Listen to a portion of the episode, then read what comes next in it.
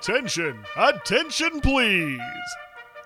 The Camp Ojibwa History Podcast is on the air.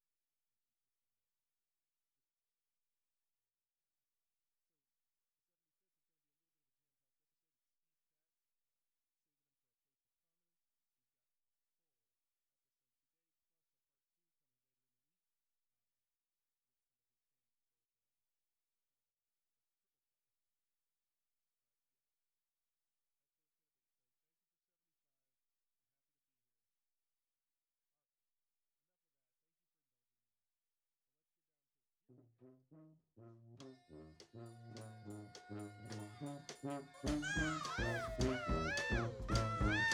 and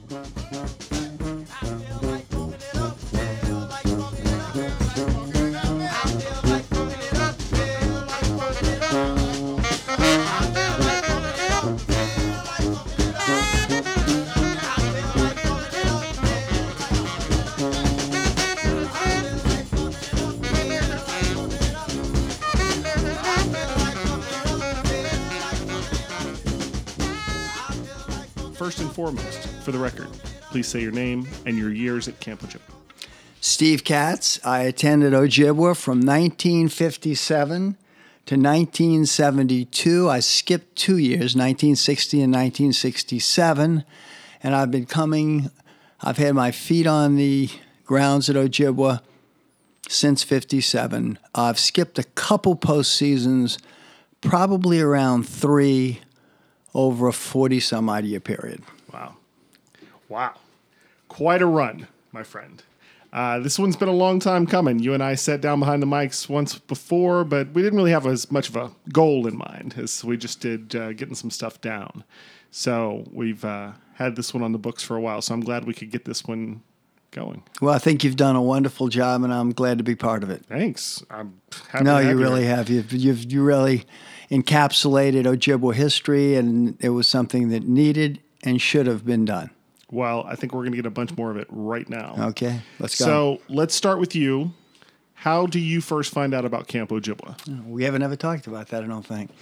I was watching a program on TV. I was six years old, and I'd been to a day camp. It was a Disney show. And the kids went to camp, and they looked like they were having a good time. And I said to my mother, I think maybe my mother and my father, kids go away to camp, don't they? I'll never forget it. And they uh, started my mother. This was before email, before you know, obviously before any kind of electronic communication. Wrote over a hundred camps, Wow. and uh, we got we went through. Uh, we spent a lot of time going through brochures and looking at camps. And we had one connection up here. Uh, it was a friend that lived in New Orleans, a fellow named Bert Klein, who was one of Al's original campers who'd thrown Ojibwa into the mix. And we narrowed it down between a camp named Horseshoe, not the Horseshoe that's down the road, but a camp Horseshoe, a camp in Maine called Androscoggin and Ojibwa. And we decided Ojibwa. I didn't know one person from Wisconsin. I didn't know one person from Chicago. Uh, my father was going to send me up on a train. I was seven years old. My grandmother decided that that was ridiculous. She On a took- train all the way from New Orleans. so she took me on my first plane ride. And I, I know I sound like an old fart saying this. the plane stopped in Jackson, Mississippi, Memphis, Tennessee, St. Louis, and Chicago to an old airport. It wasn't Midway, uh, it wasn't O'Hare. And we ended up meeting Al at the Northwest. I think it was a Northwest train station. Take the train to camp, and that's that's my story about how I got here. wow. So, did Al come to you guys and do a camp call or anything, or was it just correspondence and then that was it? It was just correspondence. I never had a camp call. Uh, I'm like I said, I met Al an hour before the train left Eagle River. Wow. And how old are you at that time? Seven. Okay. So, you meet Al, you head to camp. What's the first thing you can remember about getting here?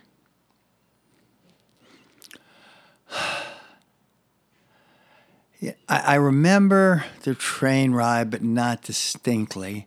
I remember being piled into the back of a truck like cattle. Because before seatbelts were required, we, I mean, the trucks are still here. There's the Futransky green truck and there's a red truck. Uh, those are the only two trucks they made continuous runs. You know, if I didn't know better, I would swear that there were a hundred of us in the back of that truck. then I remember the next morning, I got up, I got dressed. It was about five thirty in the morning. I had no idea what he was supposed to do. Al was making his rounds, and he saw me dressed. I was the only one up, and he said, "Go, go put your bathrobe on." And that's when I got. That's when my first taste of the camp routine because I had never seen a slide or a camp call. I see. So, even before dipper shower or anything, you were up and at 'em, ready to go. And here's Al, like, oh, wait a minute, hold on. I got up and I got, I got up and I got dressed. That's fantastic. Uh, so, you come to camp. Now, were you a sports kind of kid anyway? Did you like sports, or was it just this? that's why we, I say we, my parents and myself, picked Ojibwa. If it didn't bounce, I wasn't interested. Hmm. I wasn't interested in a outdoors camp or a fishing or a tripping or a hunting. I, I wanted to come to camp and play sports and play ball. Not necessarily ball all the time. I swam and I was in track meet and that kind of thing, but I was interested in sports. Hmm. Right on. So, you came up that first year. Do you remember any of your counselors? I remember all all of them. I remember all of them. One of them will actually probably be at a reunion. Uh, my JC was Mike Goldstein. My senior counsel was a guy named Alan Zuckerman, and there was a guy named Larry something. And I, I don't remember that any of them came back, but I remember my counselors from every year. Very nice. What? So, what was it that first year that made you want to come back? I that's I that's a really good question, and I really don't know the answer. Um, I didn't have that great a first year. I had a great number of years after that. Um, I I don't know. I just I I my personality. I guess I'm persistent, and I want to stick with something until I get it right. Yeah. I mean, I would say that uh, it's no exaggeration to say you may have as much love for camp as any individual I know. You love this place to the end. And uh, please take that as the compliment it's meant as. Um, and it's interesting to me because I also love this place, clearly. And I didn't have a great first year. No, you came in out of the cold just like me. You didn't know anybody when you got here. You came from a different city. You know, Chicago was just a place on the map. Right. And you get here and you know, you do have to break through a a shell into all the kids that knew each other from home, that understand the, the, the Chicago colloquialisms. Um, I knew a lot about sports, but I didn't know. Well, I guess I did know the starting lineups because there were only 18, 16 teams at the Sure. time. But there were certain Chicago things that I didn't know. I Probably never played 16 inch softball before. I had seen a, a, a big softball before. No, I was used to playing 12 inch, but we played 12 inch in Peach League when I got here. So it wasn't quite that transition. I got to see 16 because the big kids were playing it. And I don't know if they changed that or not. No, our little kids still play. The we so we as well. played Yeah. Mm-hmm. 12 and I had a glove and so that was that was kind of familiarity. If I had come a couple years later, it would have been more of a, a breakthrough. Yeah, for sure. It's just interesting to me that, you know, you can sort of. Some of the guys who have the biggest passion for camp are the guys who came and didn't have a great time that first year. Even a guy like Steve Elrod, when we talked, you know, he had a kind of a rough time early on, you know, but found this way to sort of come through that. And, somehow that actually deepened his love for camp. You know, that was one of the things that I, that I definitely thought of as I was listening to some of the interviews, and nobody's really quite said. But, you know, the, there are a couple people that come to mind that I really um, admire their tenacity and their stick to itness about Ojibwa. Uh, the couple that come to mind are guys like Steve Elrod, Bobby Kaufman. Elliot Friedman is the outstanding example. And the other one is Denny Rosen. You know, it's easy to be friendly and to get try to get close to guys like Lee Cohn, who was one of the great athletes and the guy everybody wanted to be like in our generation. Louis Schwartz was very similar. Larry Lubin, uh, who was one of my campers, who was probably one of the best athletes and nicest guys ever to walk these grounds. But it's easy to be their friends. The guys that I just mentioned, Steve Elrod, Bobby Kaufman, Elliot Friedman, they were not the Ojibwa prototype. They were not the poster child of what Ojibwa's reputation uh, was. They had to swim upstream to get acceptance here and to become uh, not only accepted but popular in a camp that marks itself by athleticism and macho and and sports Yeah. and they were none of the above. Denny Rosen, the same thing. When Denny got here, I remember when Denny got here in 59. I mean, Denny has become a wonderful, terrific camp director, owner, everything that you can be in a camp. But he wasn't smart enough to figure out when you got here, they put him in cabin one. Sure. The next year, they put him on the waterfront. I have been at camp over 50 years. I have never seen Denny in the water. I've never seen him on a boat except a pontoon boat smoking a cigar. So, you know, here's this guy who's obviously not too bright. First year, they stick him in cabin one, and the second year, they, they, they put him in a waterfront director where he's, you know, uh, he, you know, he's about as water ready as, as a as a as a rattlesnake in the desert. Sure.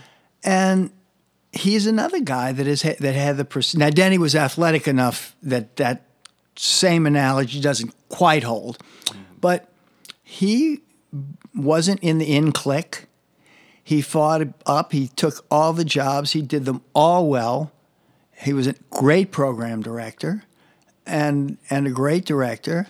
Well, he wasn't smart enough to figure out how difficult it was to break into that. Hmm. And those are the kind of guys that you really have to admire. You know, everybody laughs sometimes tongue in cheek about Elliot. It's really interesting. Elliot has been good at everything he's ever tried to do. He's a great accountant.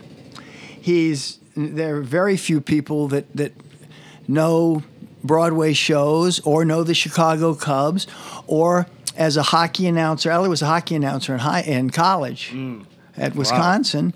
And all of those things, while they're not necessarily the Ojibwa uh, benchmark, are things that allowed Elliot, since we're talking about him, to to make his mark with Ojibwa.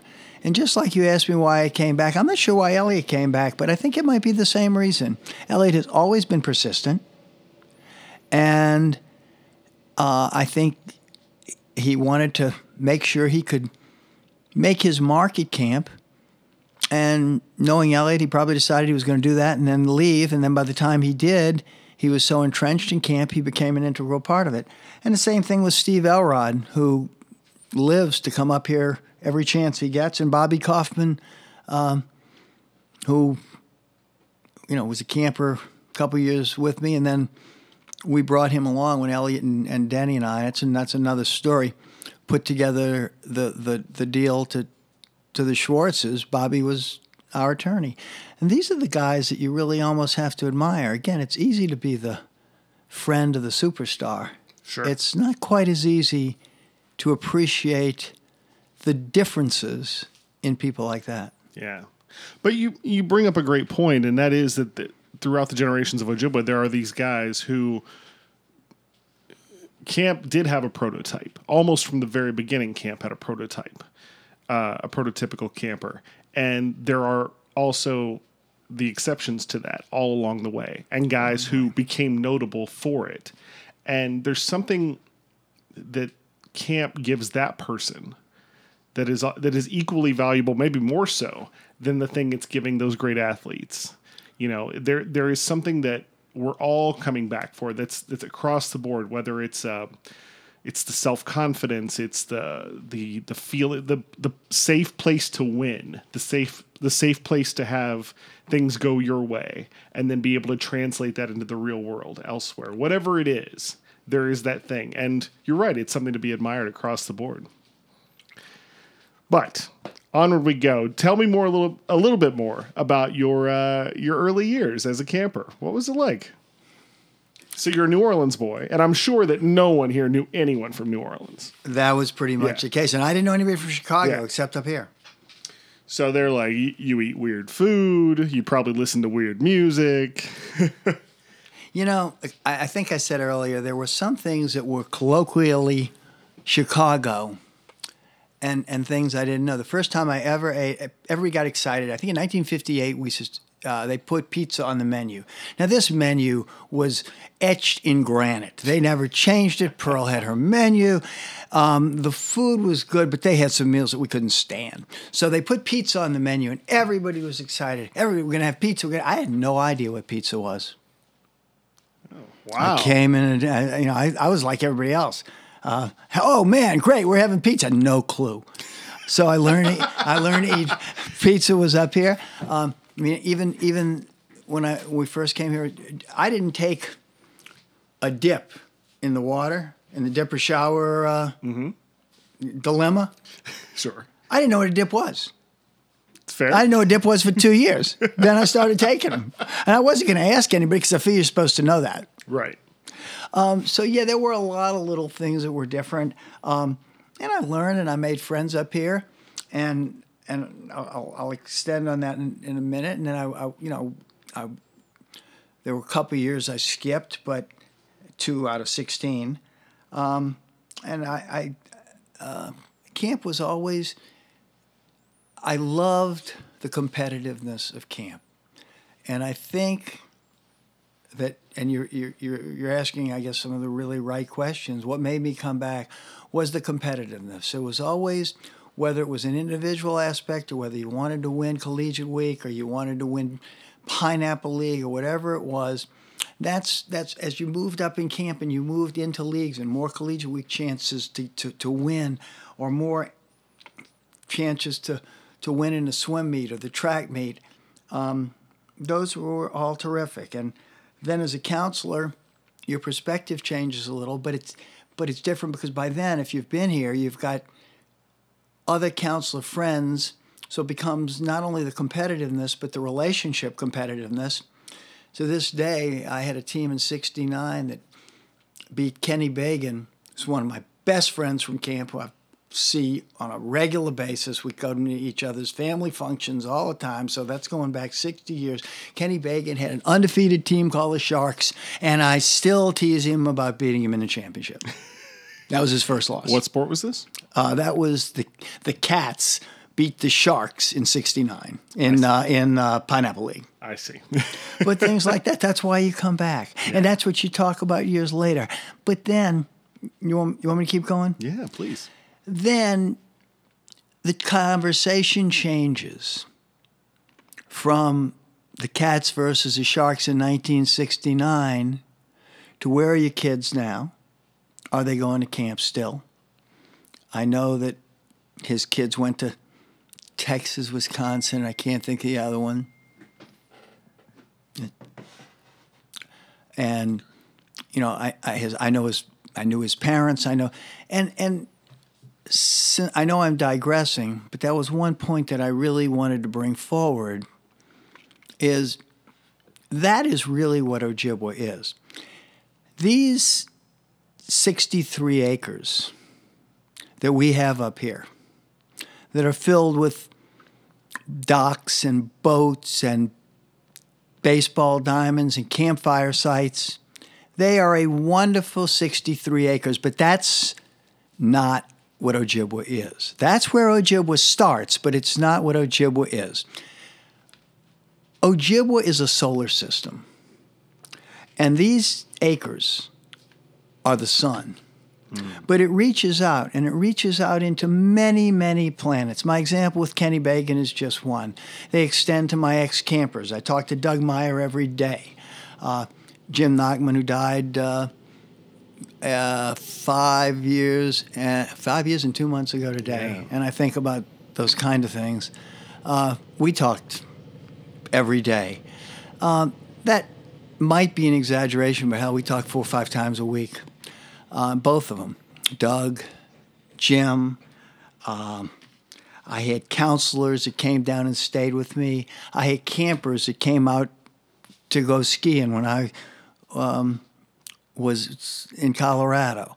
Uh, I, we used to get campers and take them to Wrigley Field when bleacher seats were a dollar. Mm. Uh, all those things are what Ojibwa is. Ojibwa was running into somebody that I haven't seen for 20 years, and I felt like I, I, I saw him yesterday.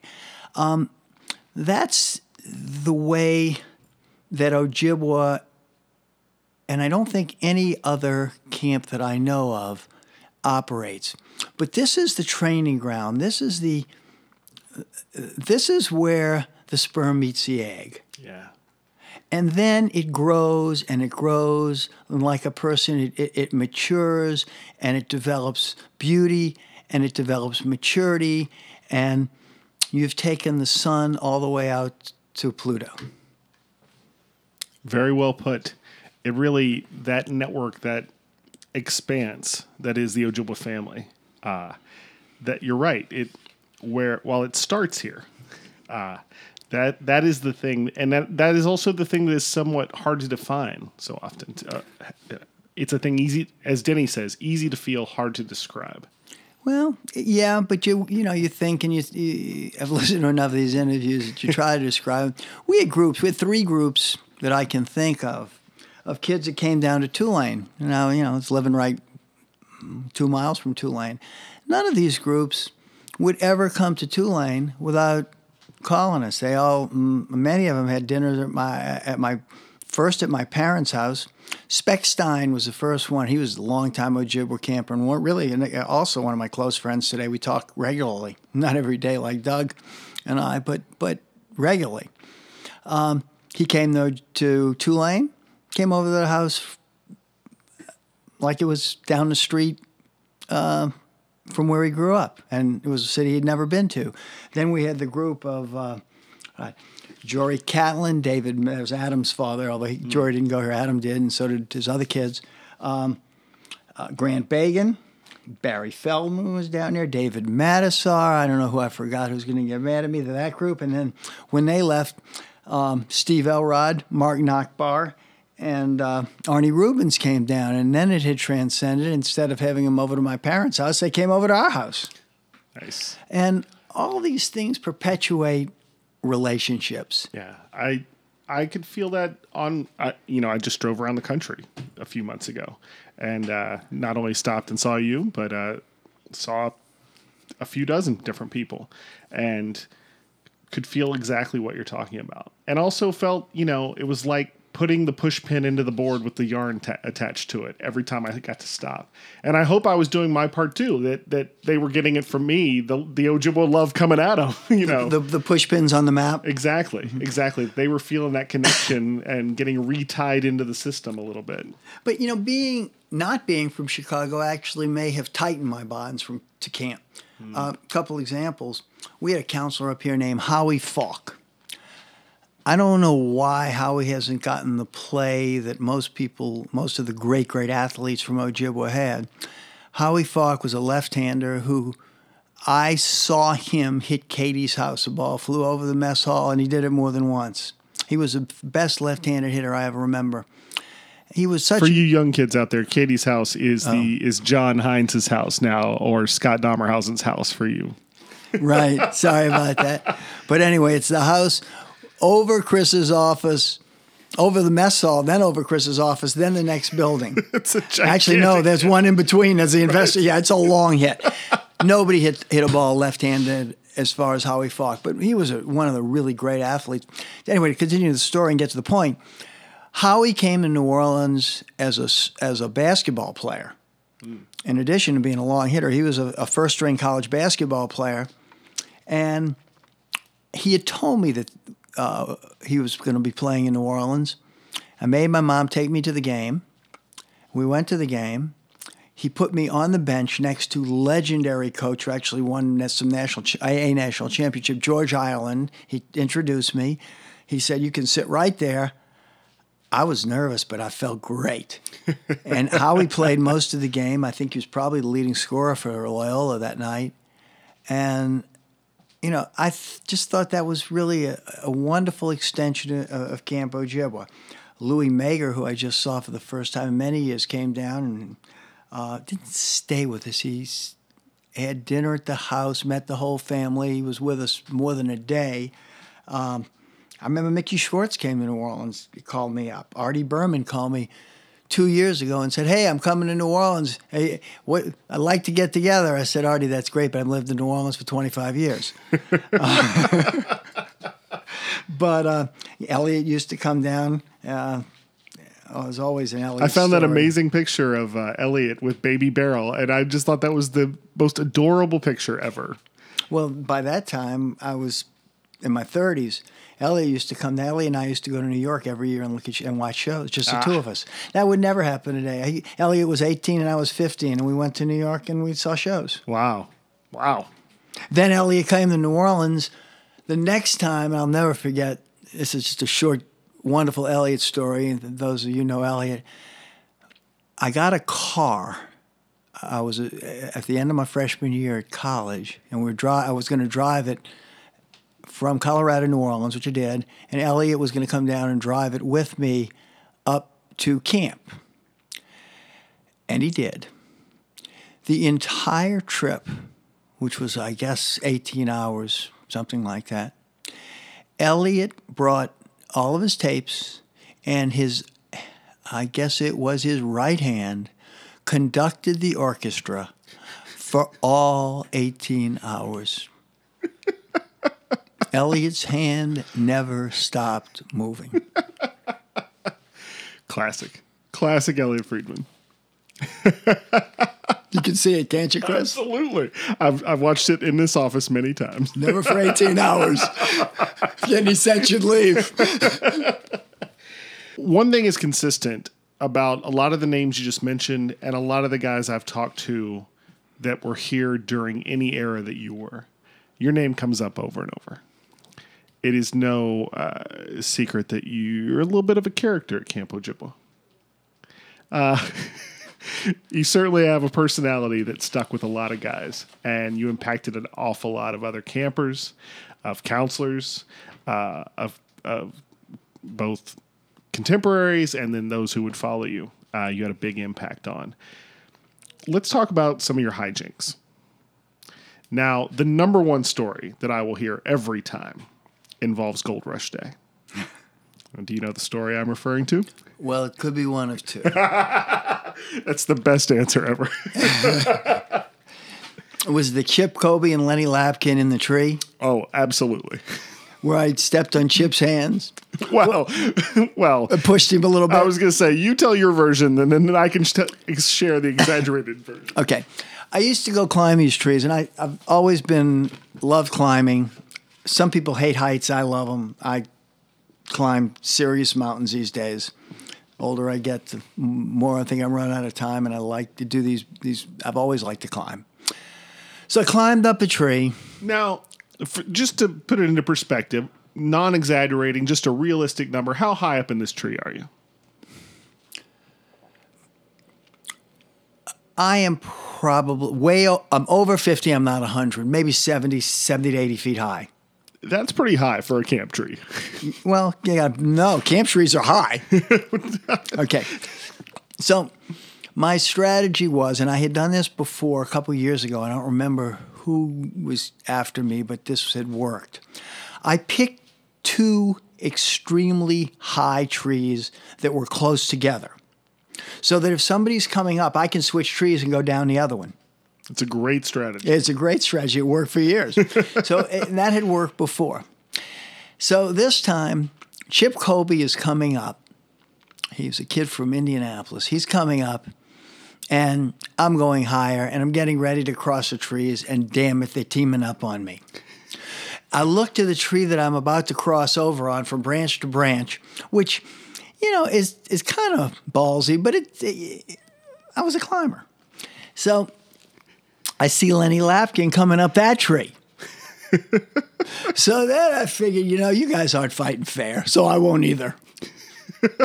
so I don't know what story you heard, but what I did when Chip got close to me, I stepped on his fingers, Okay. and it worked. He, he didn't quite get to me, but he was really close. There might have been words used like kicked him out of the tree. Mm, well, yeah, I guess if you step on his fingers, isn't that sort of one and the same? But I had to preserve my undefeated record. I, listen, I, I respect that. Um, Thank you. now, I've also heard rumor that it's possible that there was once a Gold Rush Day where you were told it was Gold Rush Day, and then that didn't actually, and no one else was told it was Gold Rush Day, and you just went and hid. Denny gives me a hard time about that. From all, you know, every once in a while he'll pull out that story. It wasn't exactly Gold Rush Day. It was before Gold Rush Day. It was Hare and Hound. Oh, of course, Hare and Hound, yes. And it was after dinner. And I went up and I climbed the tree. And I'm sitting up there. And nobody's coming. Nobody's coming. And I don't know what I missed, but I hear taps. Now, this is about two hours after being in this damn tree. And when I went up there, it was daylight. Now it's dark. So I'm climbing down a tree, and I finally get to the tree. And I go into camp. And by somewhere around the flagpole in front of the office are Denny and Mickey. And, you know, at this point, I've got sap on me. Uh, I've you know, got all kind of little pieces of Sure. branch. And very proudly, I tell them, I must have missed the bugle call. Nobody got me again. Denny, I don't remember which one of them started laughing first. Denny looks at Mickey, Mickey looks at Denny. It was like watching two little kids when they're holding their hand up to their mouth and their cheeks are getting big and they can't stop it and then they blurt it out. They both start laughing and they look at me and I'm wondering what the hell's going on. And again, I don't remember if it was Denny or Mickey that said to me, We never had it. Is that the story you're talking about? one. That's terrible. now, when it comes to climbing exploits, exploits, uh, I assume that you were the first person to climb the moon tower, the radio tower. That's I think you're probably the only one. Well, now Tamir loved Oh, climbing. Yeah, he would go do it once a year. And so when I got here, it was a thing he would go do. And I was like, oh, and you know, and he's and there might have you might have dragged somebody out part way with them at some point along the way. But then I'd started to hear stories of guys. And do you? I, you were probably the first person, right? Uh, definitely first Definitely person because I remember they put it. It wasn't there when I got when they put it up. I course. climbed it. Easy as that. Um, so there's that. Now, other potential hijinks that I hear a lot about from the guys are you you do have kind of a big appetite. Now, I've heard that you have been known to put away a couple of plates of food at Camp Ojibwa. I done it other places. I have a big appetite. I, I have a big. I eat a lot and I Are there any consume a lot of calories. any? Uh, well, I mean, you're clearly working them off. You're on, on the water at 6 a.m. every morning at camp. So uh, I've heard a lot about that. The ribs, the steaks from the guys at camp, the old steaks, especially the old the guys. Uh, now, any story about steak night from the Al Schwartz era typically has some exaggeration built in to begin with. I mean, every, basically every story I've ever heard about that, but. I've heard them use, you know, double digit numbers of steaks and things like that. Is that uh, an accurate? Oh yeah, I those the steaks weren't that big. They were four or five ounces because they Okay. didn't want they they used really good meat. I see. and they didn't want to waste it, so they cut them in half. I remember one time Mickey weighed out twelve pounds, and I ate that. Uh, but I've done it. I mean, I've always had a big appetite. You know these. You know these advertisements that you've seen. If you can eat eighty ounce steak plus a baked potato plus. Sure. Oh, I, I made so much money doing that. I bet. On, Mary Sue will tell you some of the side bets. I I I I, I've ne- I never lost one of those bets. Wow. Okay. so the stories are true. Any of those stories you've heard here, now you know. Um, maybe my favorite story that I've heard about you, period. And I had no idea about this until I heard it right here interviewing guys. And that is that one year during collegiate week, you decided to run the obstacle course alone against the other teams. Tell me how that came to be. Yeah, I don't really know how it came to be, but I was at that point. Um, we were training a lot up here. We had some. I don't remember if this was when Glenn Nesper was here or not, but Glenn and I used to work out a lot and run. I was a college swimmer. In fact, I was. I, I went to nationals in college a couple times, and I could run. Um, I was in really good shape. This was actually before triathlons were done, because probably 10, 12 years after that, I started doing triathlons, did them for 30, 35 years. Um, so those were really the components that you need to do the whole uh, obstacle course. And I'm, I'm thinking, yeah, one person could do this. This is just really a fun workout all day long. You know, it'll take, it'll take long. But, you know, I appreciate the compliment, but you got to remember there was some parts in that obstacle course where my time's up against some kid who's 10 years old. So, you know, I, as it turned out, I think I finished third. And I remember there were times there were, and it was close, and I could have won that race. I could have finished first, but I wasn't sure because nobody had ever done it, and I didn't know quite how to pace myself. Sure. The swimming was really easy for me, and I picked up a lot of time there, and I was a good runner. And so, you know, I'm sure I ran faster than even these senior campers. Right. And all the other stuff, you know, I'd been I'd been at camp long enough that I learned all those skills. I knew how to shoot archery. I knew how to shoot baskets. Uh, the only thing we had to really change was I hopped during the three-legged race. I didn't even consider that. That's fantastic. And then I think somebody told you maybe it was then Mike Bagan. The next year I did the obstacle course again, but they couldn't get a time on me because Mike Bagan was so funny. He took the Donzi around the island. He had a chauffeur-driven car, Yes. and which is probably even then the most exercise that Mike had in, in, in, in his entirety at camp. Ah. so it's that personality. It's though it's that personality that has led to 50 years of stories. And And I hope you know. I hope they don't stop. yeah, get, listen, you are you are a beloved figure at Camp Ojibwa. That's for that is what I've learned talking to guys over the years. So you you come back, you're a counselor for a while. How does that change for you? How does it how does it feel to suddenly be in charge or responsible versus just getting to be a camper? I don't know. I had the greatest cabin that anybody could ever have. I had it my first year as a counselor. Um, and I hadn't been to camp in two years. That was one, right after one of the years I skipped. Okay. And um, first person, first camper I ever met was Doug Meyer. And our relationship goes back 50 years Yeah. through good Broadway productions and bad, through um, got a zillion ball games together in every city that you can imagine.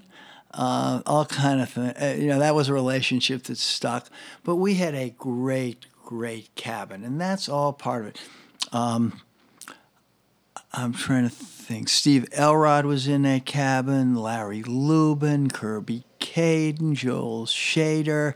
We just had a reunion that is mine by. We had half the cabin. Wow. Uh, who else? Mark Nachbar was up there. We had half our cabin from 48 years ago, which I defy any camp to match that. right. That's incredible. So we had a really good cabin really nice kids. I kids that stuck together, and I, I guess I had them in cabin five. Then I had them again in cabin either nine or ten, and then three of those kids came to Tulane. And I got and so that that was one of the things that really really made it easy. And then as as I, as I had other cabins. Kenny Bagan was one of my co-counselors, and we had more fun with each other, and we had, um, everything was fun. And then the next year, that then I won collegiate week, which is always fun. And then I graduated college and traveled for. I graduated in December at mid semester because I picked up an extra degree and I traveled. And as I'm traveling, I was, I think I was in India or Hong Kong. And it was before email. You'd go to the American Express office to send your mail and mm. and get it. And I really started thinking about camp. I wrote Al Schwartz a long letter, probably around March or something. And I really like will come back before I go, you know, to work. I, I've, I'll be back in the U.S. and I'd like to come to camp. I hope you have room for me. And I've thought long and hard, and I really miss it. And he wrote, and then I, I got to Hong Kong and I went to the American Express office and there was a response from Al Schwartz, come on back. wow. That's fantastic. So that was my year. And then, then I came back that last year and I didn't want to coach Collegiate Week. It was a little, it was a very different thing. You know, I was getting ready to go to work. I was, you know, I knew this, that, I mean, I thought the year before was my last year. So this was definitely going to be my last year. And I was doing a lot of work on the waterfront. I was uh, I had a cabin, but I was really pretty much running the waterfront. Um, and I was taking, I, w- I watched the 72 Olympics over at Jack Keeshan's house. It was a really different kind of year for me that year. I spent some time, you know, I, got- I got to know people in town. Um, I was at camp a lot, but I watched the whole 72 Olympics. That was the Munich Olympics where they murdered the Israelis. Right. Uh, I watched that with with Mr. Keeshan. Um, it was it was a very different feeling. It was one of my different years at camp. Um, but I, I guess really that year was different. The year before, when, when I won collegiate week, was was different. And other than that, there really weren't that many different years at camp. My my years as a counselor were probably the most fun because I I just always remember having really good kids, and I don't think that was just my perspective. We, you know, there were some bad cabins you could have, but my kids were really good. Nice. Uh, you mentioned Al. Uh, let's get to it. Al Schwartz, Pearl Schwartz, unfortunately gone before my time here. So I've gotten to know them a little bit through this project, which has been amazing. Um, but I get the feeling that you had a pretty special relationship with those guys. Talk to me about that. Uh, Al Schwartz was a very dynamic person. Um, he-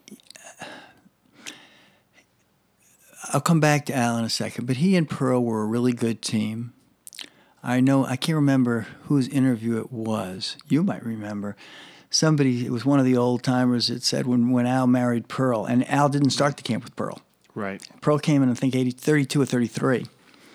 and it was like the sheriff came to Tombstone. Yeah, Nussbaum, I think, said that. Uh, Pearl was might have been last Nussbaum. Pearl was very Amy Vanderbilt-ish. Everything was proper. Everything was, uh, which is hard to do at a boys' camp. Sure, certainly. I, I mean, you know, she was very cognizant of which hand you you picked your water glass up with. I mean, little things that nobody cares about. But she was a dynamic force, and she was the mother image we all needed at camp.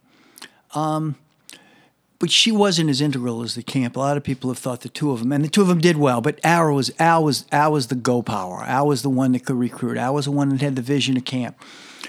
Um, I hope, and I'll go on with Al in a minute. I hope that Al's three children will hear this. And his three children are not only Ellen and Mickey, but Denny as well. And I got home from camp. It was probably my first, no, I think it was my second year. Maybe it was my third. But I had won a lot of medals. I was probably at the top of the bracket. And I won horseshoe medals and marbles and uh, I placed. I didn't win, but I placed in the swim meet. The rest of years I won, but I placed in the swim meet and had just a lot of hardware.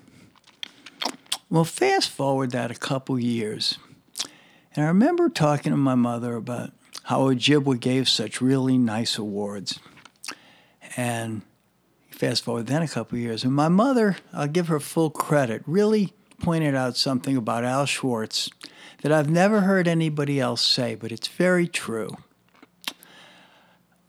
When he gave the awards, that was just the culmination. But what Al Schwartz did with Ojibwa that might be one of the keys to its success, Al Schwartz made an effort to find something that every boy could do well and the boy that couldn't hit the road with the baseball was maybe a sharpshooter in riflery. The boy that didn't score 30 points at basketball, maybe he could win the horseshoe match. Al's goal was to find something that every boy was good at. Elliot Friedman did the medicine man. Uh, and very well. And very well. Yeah. Almost as good as David Meyer. Almost. Almost. But that, if Al has no other legacy, that, and he does have other legacy, but that is the legacy to be proud of. To find of 200 boys every year something that they will all be proud to go home about. Mm, yeah. Yeah, I it's something Denny and I talked a lot about.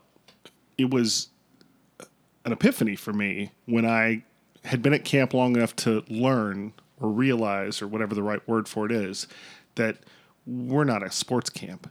We're a camp that teaches boys how to have self-esteem.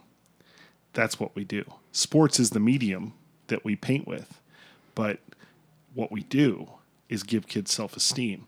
And the perspective of the entire world opened up when I realized that's what we do here, mm-hmm. that it's not a sports camp. And right. that that's the thing. And that's exactly what you speak and to. I and I think and when I refer to my mother's comment that Al found something every it. boy could be good at, um, I, I, think that that philosophy starts with Al and goes to Denny, and Denny's taken it really to a whole nother level. Yeah. Denny has made it more of an effort to take the kids from the bottom and levitate them to the top. Mm-hmm. But I, I, think that's one of the things, like I said, that that Al passed on to his three children. Yeah, yeah, definitely. But as far as Al personally, and sort of your relationship personally with him, were you able as a camper and then later as a counselor to have a personal relationship, or was it more just boss and? I always had a relationship with Al because, for for a different reason. Um, after the story I told you about when I came up to camp, then Al would pick me up at uh, O'Hare. Mm. and I would spend the day or the night, depending on the situation, with him. Gotcha. We really didn't have anybody that wasn't from Chicago or that didn't have a relative from Chicago to put them on the, and I didn't. I kept coming back, so I would stay with Al. I mean, Al, I remember going to Sox games and Cub games with Al. nice. Um, taking a nap at his house, staying at his house on I think it was on Newgard Street in the North Side in Chicago. And then when he moved, he moved on to Lakeshore. I always had a relationship with Al. Um, uh, I I guess it was special. It was it was interesting. I told you when I was traveling, I asked if I come back. He was glad to have me. Um, I would go places with Al in the morning. I was always up early, and Al was always Al was up early. Al was up at five thirty, and I, even as a counselor, I'd get out and I'd be running the road at about six o'clock, and sometimes we'd have to go into town, so I would have those moments to drive in with him, and it would just be Al and I. And as he got older, and after we took the, the camp over, um, I had a couple business situations when I found myself in Chicago on a you know every couple month basis. I'd always try to go over and visit. I didn't get every time, but most of the times I was in Chicago, I'd always find time to go over. And if yeah, you asked me if I had a relationship, Al must have been ninety. I walked into his apartment and he had a assist, a helper lady that was very very good with him. I walk in, he looks at me and he says, Steve Katz, are you coming from Colorado and New Orleans? It blew my mind. Hmm. And to have that kind of relationship with Al and for him to remember those kind of things that were important to me was very ego satisfying. yeah. Yeah. Wow. That's amazing. So, moving past your counselor years, do you, are you already coming to post camp at that point? Are you already sticking around for post camp at that point, or is that something that comes after you stop being a staff man? Um, I started coming to post camp. I am trying to think. Either in 66 or 68. The reason I remember is because my sister was up at Camp Nicolet, would come over and stay with me then, and we'd drive to New Orleans. And then when she stopped coming, and I continued to be a counselor here, I kept doing post camp. I would stay the whole time. One of your other interviews, and I, he's one of the few guys from camp I haven't kept up with, is Hank Horansky. Hank Horansky and I would close. Camp was very. That's another thing that Denny's done. I'm diverting for a second. That's really different and really nice and very comfortable. Denny has integrated camp into a place that is comfortable being in Eagle River. Al kept camp cloistered. You went to camp, it was its own body. We went to town once, twice a year. We there were no there was no what I call an Eagle River interface until Otto came along. That was that was when it first started to change, and then Denny brought it to a whole new level, knowing people there and coming alive. When you asked me about post, I'd stay all through post, and Hank Horansky and I would close up this place. The Schwartzes left. They left when their guests left. They were left an hour behind. we we uh, put the little um, latches on the shutters. We took the ropes up. Uh, we took the anchors rather up in the ropes with the rowboat. We put the boats away. Um, we when we left, Katie and her dog Butch were the only two here, people were the only two beings here, and camp was closed up solid. We came up a couple times in the winter. Elliot used to organize trips, snowmobile trips, and no nobody's you know other than a couple packages up and down the road. There was nobody on these grounds for months. Now it's comfortable. I've come up in the fall and and there are people here and there are people working on camp and there's used to be Scott now it's John. There's there's some there's life in this this whole thing and I forget what, but uh, you asked me about post but that's post we would Hank and I would would would close up the whole place. So you go on, uh, you start coming back for post camp, and you're coming back basically every year. and then we will eventually get to, and we're gonna we're gonna cut the story off a little bit before that, but we're gonna hit the mid '80s and some s- big changes at camp. But we'll get to that in the next part of this story. Um, what else are we missing in this part of the story, though?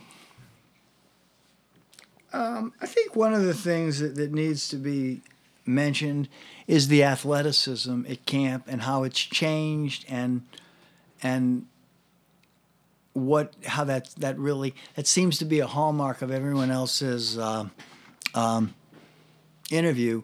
We have had some absolutely incredible. This this is a a mecca for athleticism, and that's changed as the emphasis on sports has has changed in coaching and in practice schedules, and uh, probably overdone today. But it, it's it's hurt camp in some ways.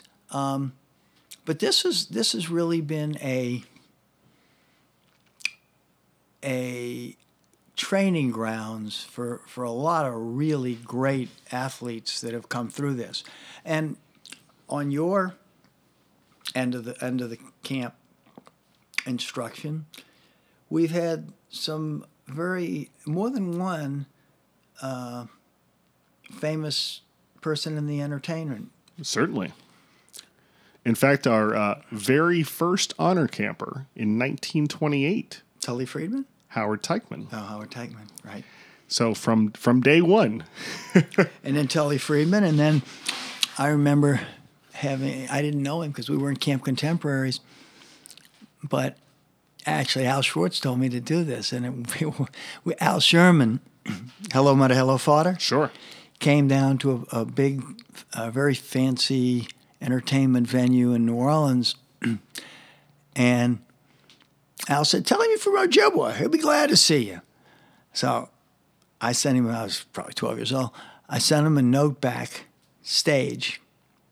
No, I was about 15, and you know Steve Katz Camp Ojibwa. Sure enough, after the show, he comes out to the table. I was with my parents, and I think some. I think I had a friend there. Or maybe it was my sister. And he came out and he sat at the table for about an hour. We talked Wow. about camp. He talked insistently about Ellen. I think he had a crush on Ellen for many years. A lot of people did. My counselor in Cabin 9 had a crush on Ellen. She used to do her campfires with us because it was a mutual deal. Of course, then she married Harvey, and that worked out great Yes. Uh, you know, some now we're talking 50 years later. But I remember Allan Sherman sitting there asking me about Ellen. That's really all I remember. I, we talked about his show. We talk, I just remember him asking me about Ellen.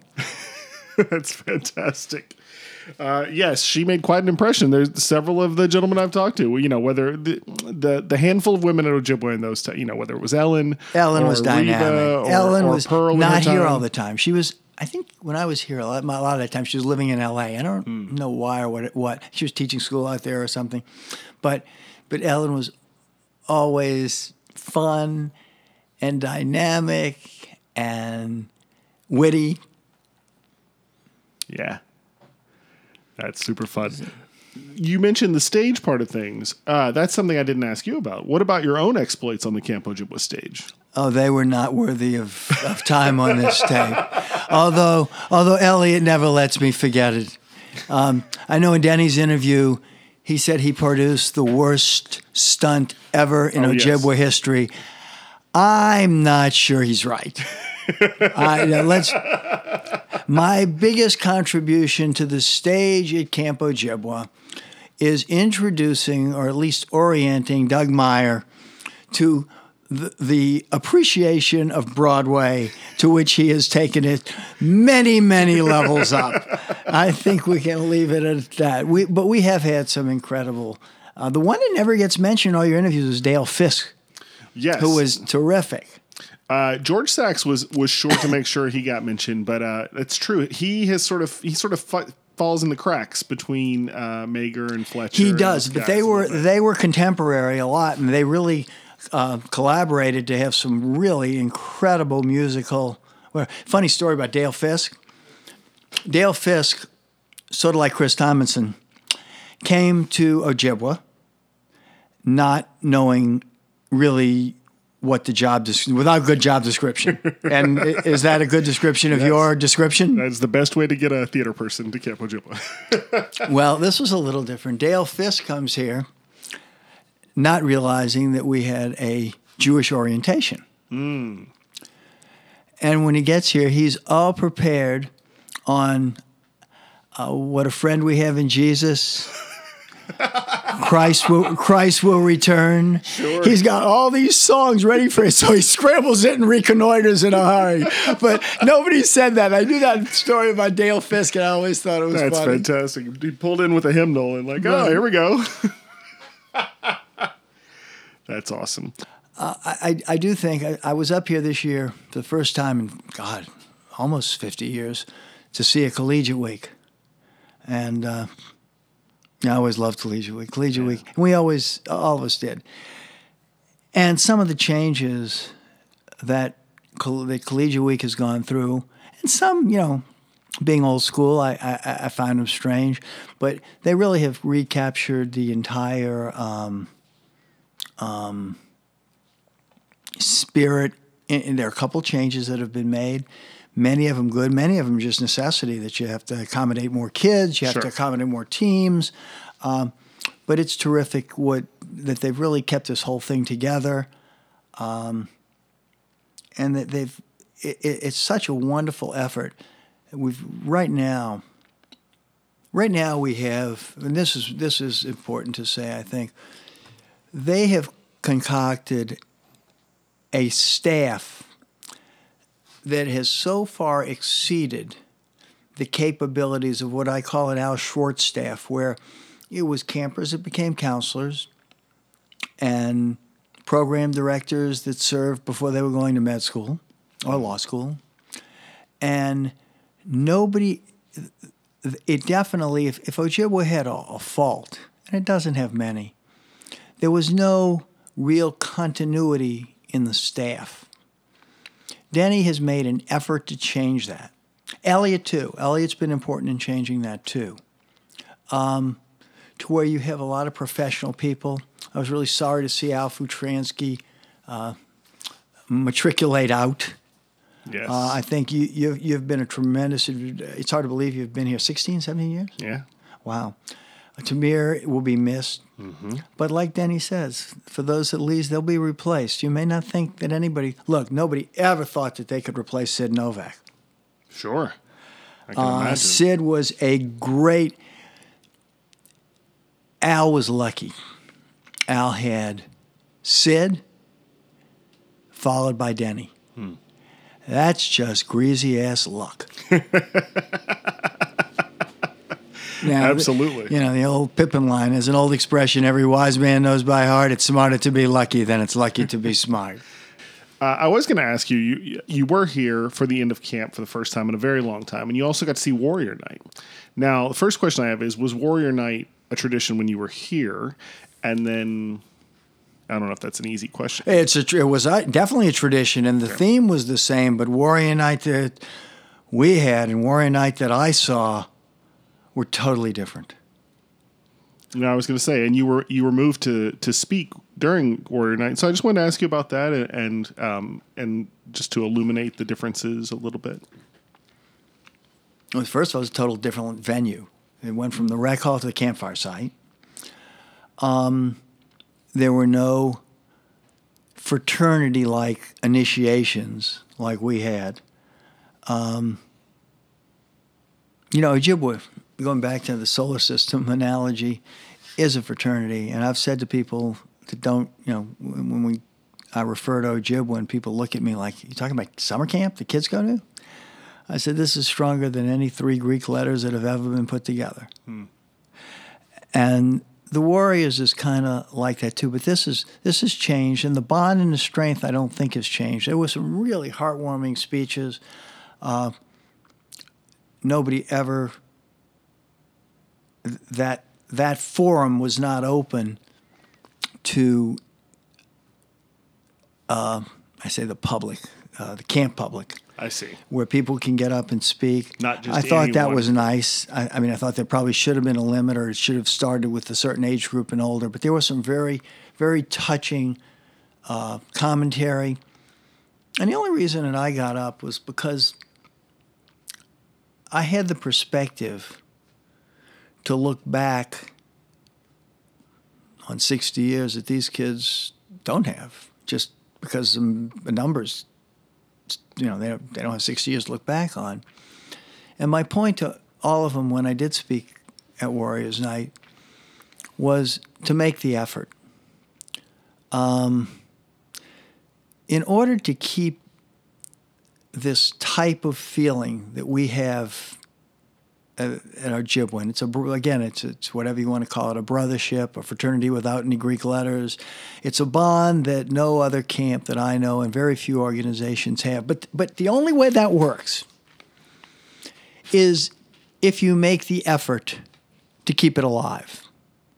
If you don't, and this is this is again what I what I what I said at that power that you're referring to. If you don't make the effort to proliferate the specialness of of what we're experiencing, somewhat through these interviews, some of the speeches that I heard out there, it doesn't happen. It doesn't just happen if you don't pick up the phone, I would no more go to a city where I knew somebody from camp was that, you know, that I didn't try to reach them or say hi. And of course, now it's different again, the communicate, but you send them an email instead of uh, calling them. Uh, you know, when, when I went, when I went to other cities. I'd stay with guys from camp.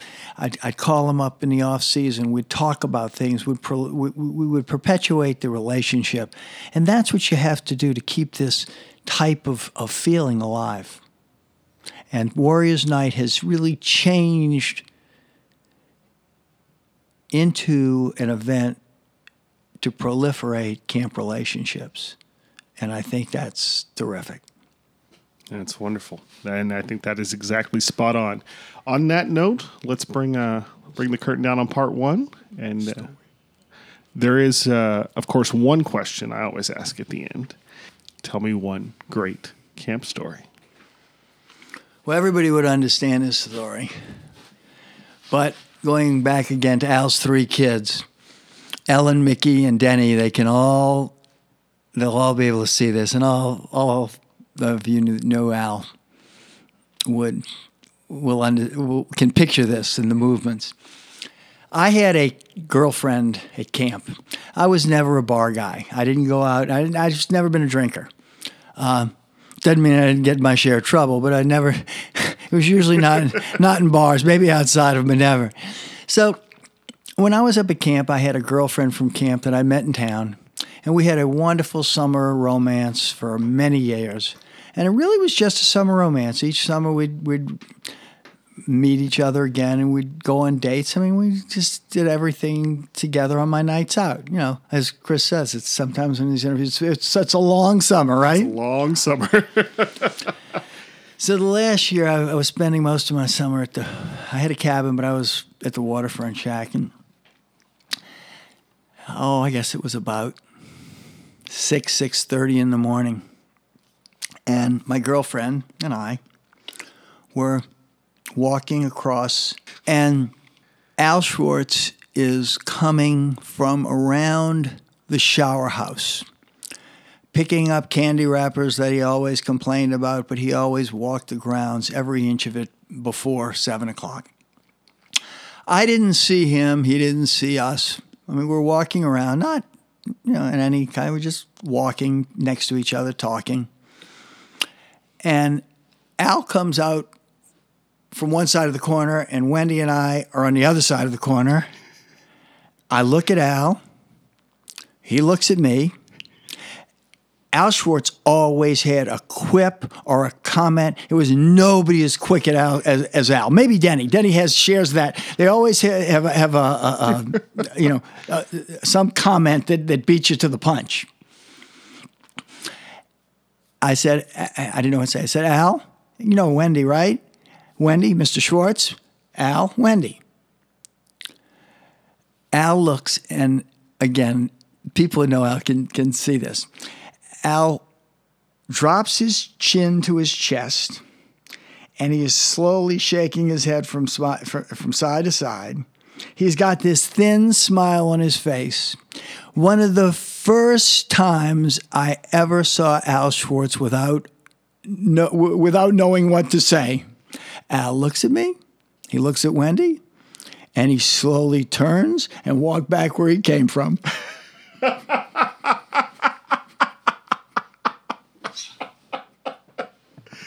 That's it. That's it. That's it. Just walked away. And we and I walked away. I was back before breakfast. I brought her home. That's fantastic. Well, Steve, we're going to do a second part of this. Uh, we have a whole other part of the story to tell. But before we get to that, I just want to, first of all, thank you for taking the time to do this. This is fantastic. We've been trying to get together, and thank you, thank you, not only for this interview, but for all I don't know, sixty something other ones. And let me double down by just saying that you have been a big supporter of the project and behind the scenes and in many, many ways. And let me just say thank you for helping truly make all of this possible. Well- so, thank you. Thank you too.